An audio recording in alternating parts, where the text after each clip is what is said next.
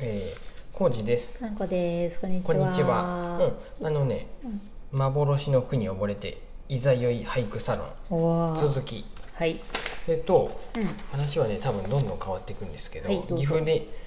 えっとねこのうん鈴木静子さんっていう、うん1909えー、1919年生まれうーん。の鈴木静子さん。うんうん。東京神田で生まれて、うん岐阜にね結婚する時職場が結婚するがうん。 1年余りで離婚昭和25年うん。 1950年に岐阜県稲葉郡中東町へえ。昔ね各務原市になる前ね稲葉郡やってこの稲葉ってね中ってこの稲に中？うんうん。稲に葉っぱねああ。へ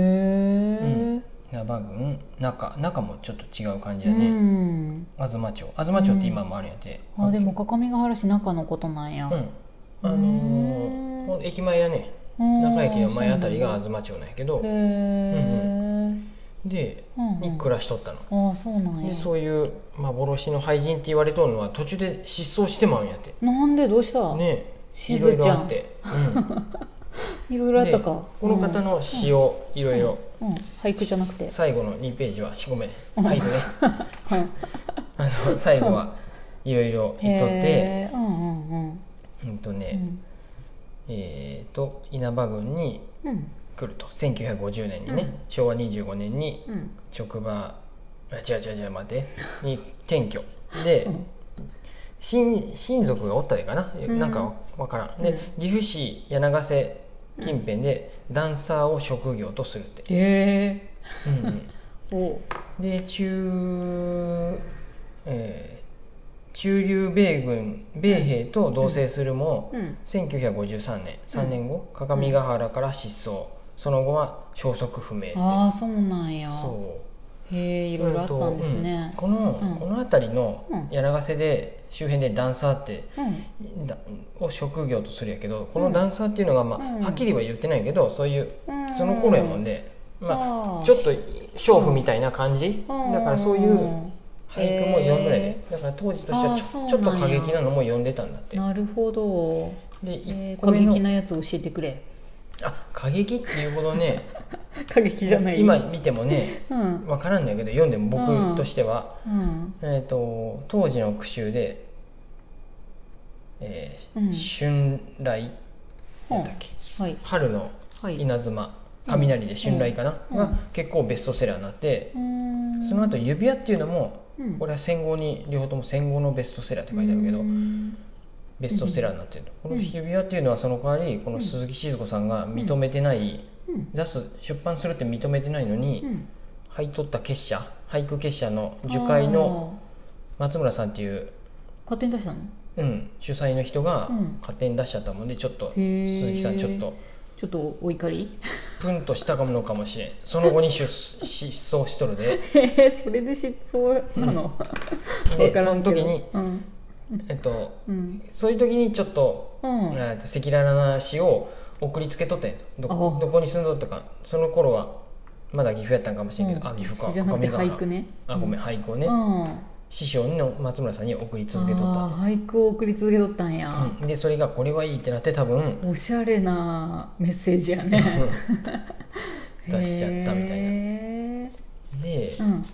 この俳えーとうん鈴木静子さんの俳句の中に岐阜にちなんだ俳句がたくさんああーるるとんだへちょっと待っえ、てなんかピンとくるやつあるえうん熟熟した柿で何って読むかわかる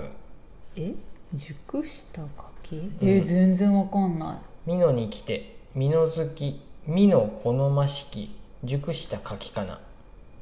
い売れ売れわからんわからんよね、うまあねこれね熟しなんやとん熟しって読むんやし、うん、熟へーすに柿でしって読むあそうなねんや熟しかなだそうですんそのまま美濃の話なんやねこれうん美濃はよしうん冬美濃美濃はよしうん冬は水辺の帰り花とか、へえ帰り花ってどういう意味やろねううん美濃でこれ美濃はよし春は水辺に死の生まれとかへえ美濃はよし夏は水辺に語らうもとかこのシリーズがあったり美濃シリーズねうんうんで完璧にうんもう地名が出てくるのは、うん駅の外うすうすうすうす雪降る新中町おーなんかやもんうカクカクの場所じゃん、うんそうです すね、住んでた場所やね、うんだから結そう局そうもう本当にえ自分の住んーでる住所入れちゃうんや俳句の中に、ねうんうん木の芽雨っていうのかな、大垣止まりの汽車選ぶあーなるこほど、れね、話題になっとった、あの名古屋から来る電車で大体大垣止まりでそこから乗り換えあーて、そうね米原とかそうやね彦根行くってなうるで、んね、へえあ面白いねこういう地域の、うんあうん中山道とか出てくるんだそうね春風のうん中山道に出ては買うって中山道で沿いはもう昔はねなる商ほどね店街がすごかったでそうやねちょっとにぎわいのあるところに行く、春風やでちょっとふわっ浮とかれまてわーたってね、うんうん感じがわかるよねじい島で通う通う勤めや服なんとかごめんじい島でってこれ岐阜市なんやけどああじいしってわざわざ書書いいててるるんだへえこれ柘植義治を思い出すこういう書き方ああ本当や確かになねここれれから使っていくか G 詞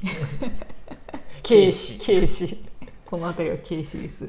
はい調布松風町松風テフテフって書いて町なんやってねおーほうほうほううんテフテフ町長蝶々の手札松風ってこういうお菓子があるらしいわあ今ー日なんか配るって言っとっへーあお菓子の名前、うん岐阜のお菓子の名前なの、た町、えーん松風町菓子を熱き茶とともにって岐阜へーこれも岐阜ってわかるらしいですあなるほどね、まあそういううちょっとねセンセーショナルな詩があんまりわからんかったんでね僕、うん、センセーショナルなのはあるんかな娼婦また良きか打たれたかき食うらうとかよくわからんだけ どやめてね簡単に娼婦って書いてあるんだけどこのあちょっとここからね話うんもう一回あは飛いぶ、なんでしょううん、あのさこの辺りってさ、うん昔ってだから米軍とかうがん駐う留ん兵とかこの人も鈴木静子さんもうん米軍の人とそうやね結婚になっ住んでてたんだねまあその人がなんかもうアル中かなんかになってまともんで別れたとかあなあっそたうんなやんけやど、へええっとうんこの辺りうもんそういう、まあ、自衛隊とかもあったり、うんじ自衛隊っていうとあれやなちょっとまあ語弊が出たあ、うんまあ、そういううん軍隊の人たがおったもんで、うんそういうううんとーん歓楽街があったわけあーあーなるほどで中には楽天地っていうなうん地名もあるんやって、ああへえの駅前のあたりにねあだから楽天地っていうのもそういうでそのあたり場に所のことを言ううね、ん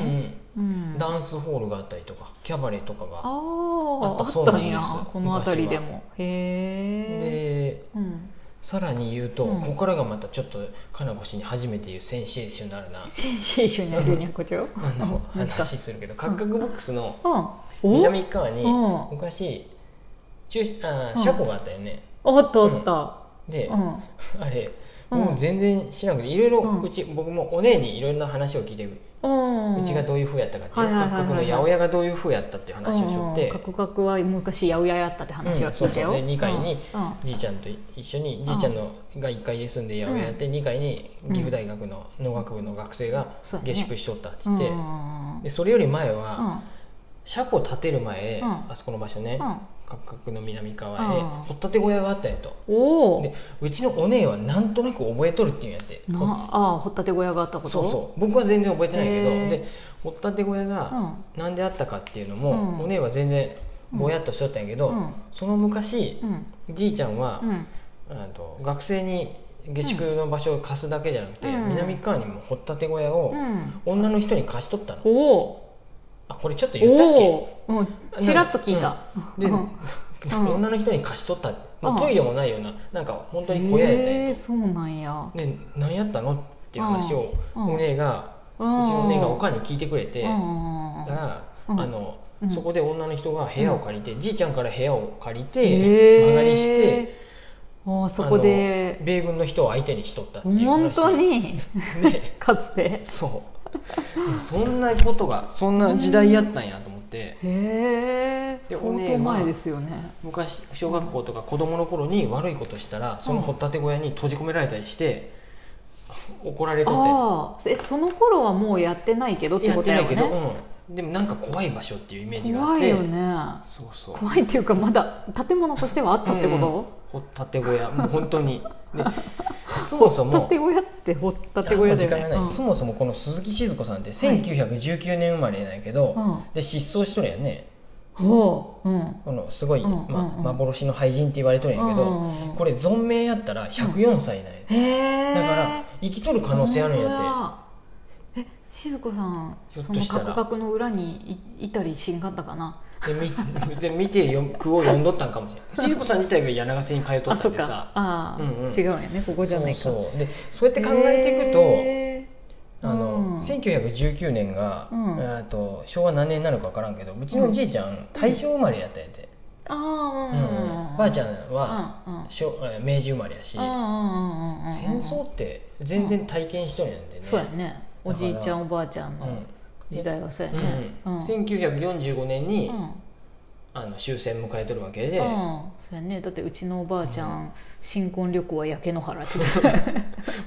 つい最近やよねと思って戦争やっとったの つい最近なんかな、うんまあ、でもおばあちゃんの時代って思うとうん遠くないよそねう、僕らは全然生まれてないけどさ、 そうやね僕75年生まれやうんで、そうやね戦後30年後に生生ままれれとてはるなけいがどそうは言ってももうじいちゃんたちの時代は確かもそうやねそういうう時と代やんっでたもわなけいね時代に生きとったんやなっていうのほんをと、そうやねうんね